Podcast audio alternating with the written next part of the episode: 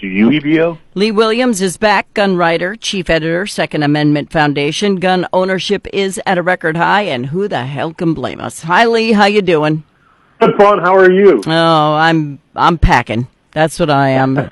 Not like literally right now at the office because they forbid it. But I will, my cold dead hands. I've had so many people talking about gun control and this and that because of what's going on in Israel, and I'm like, do you realize you have teenage girls walking through the mall with automatic weapons because they never know when somebody's going to grab them or try to kill them just because they're Jewish? You know, if ever there was a time for the argument of you can't have our guns, it is now. I could not agree more. That's why I was so happy when I saw this poll. Now, a couple things you got to keep in mind. One, it's an NBC poll. And two, it said only 52% of the country says that they know somebody in their home who has a firearm. I think that's much higher. Gun owners, and I'm one, you're one, you know, we're not really big on answering questions on the phone about our firearms, especially if we find out that somebody's from NBC, because they haven't exactly been a friend of gun owners. So now, even according to NBC, more than a majority of Americans own firearms. I think it's probably higher. I think it's probably 65 to 70% if you want an honest answer about how many people own guns. I think this poll is way low. I'm glad to see that there's a majority, but I think the numbers are way low. And you don't have to look very far to figure out why. Like you said, Israel.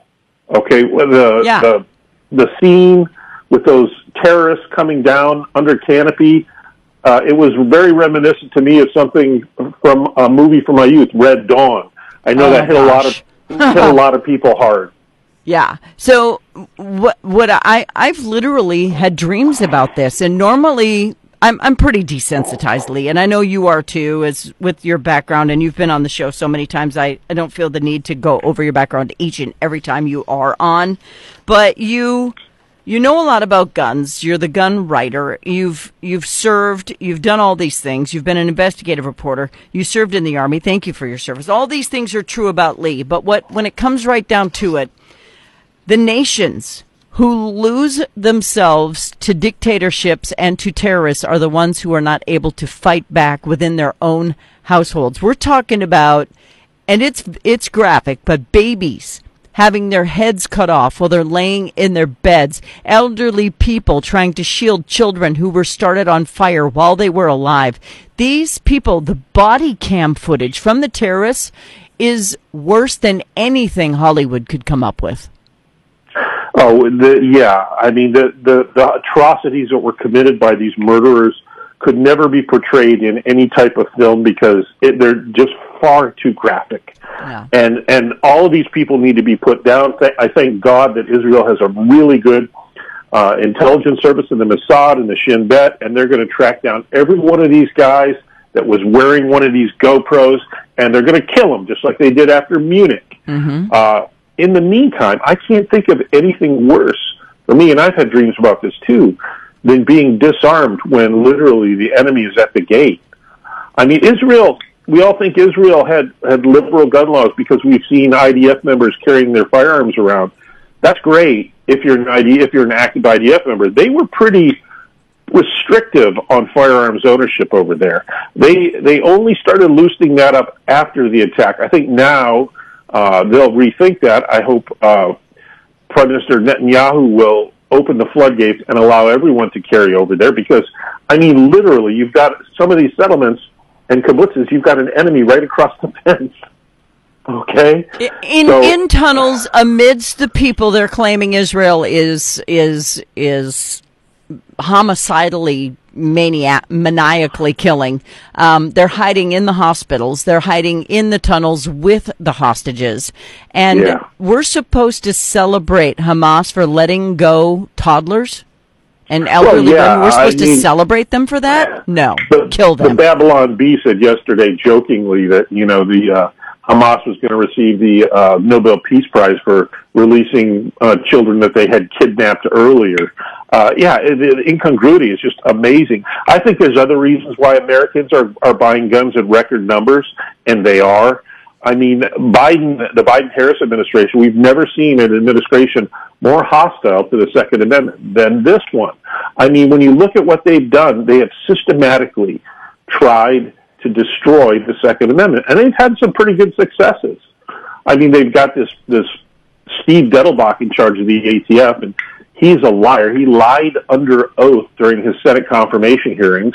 He said he would never use the power of his position as ATF director to call for more gun restrictions.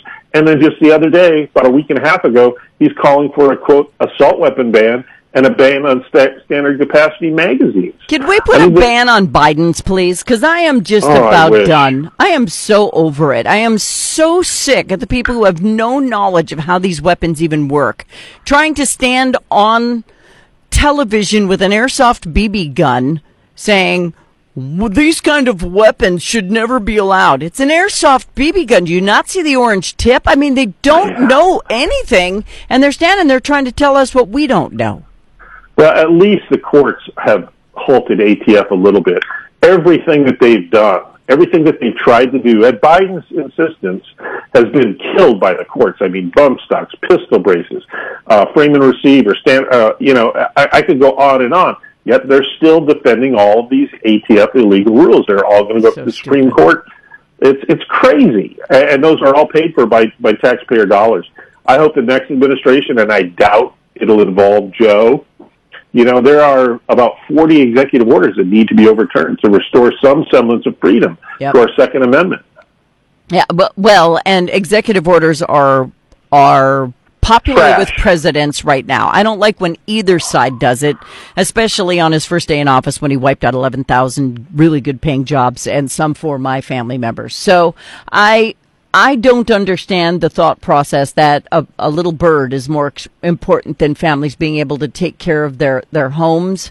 But the bottom line is, when you come into my home, I want you to have firsthand knowledge that I'm not going down without a fight.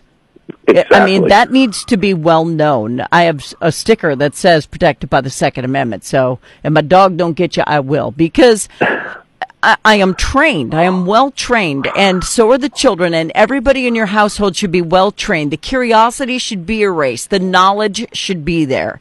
And so that takes away a lot of the curiosity and the accidents that can happen. But bad guys with guns are always going to be there, and this administration does not understand it. So I am not grateful that Hamas did what they did, but I'm grateful for the lesson that it is serving to Americans who are now buying guns at a very fast clip, pun intended, so that they can protect themselves if evil decides it's their house next.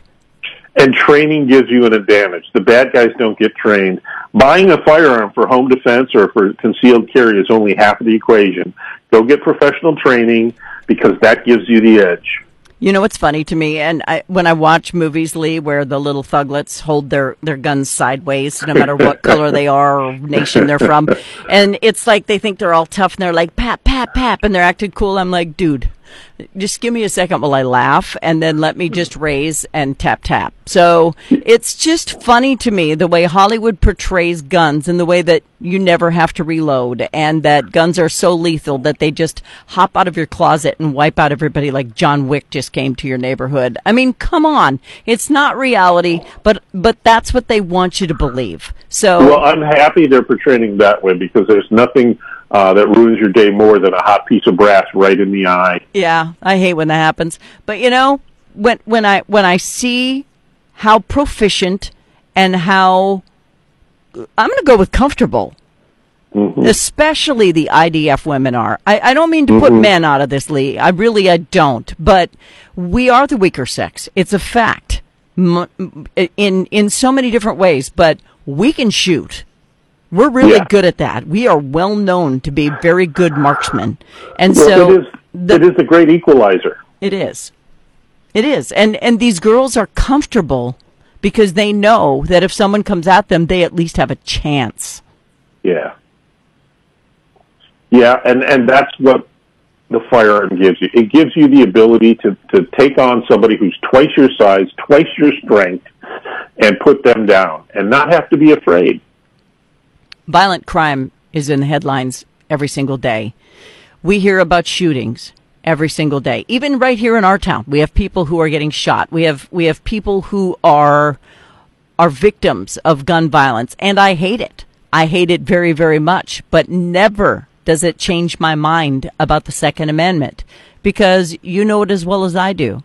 Good guys with guns stop bad guys with guns.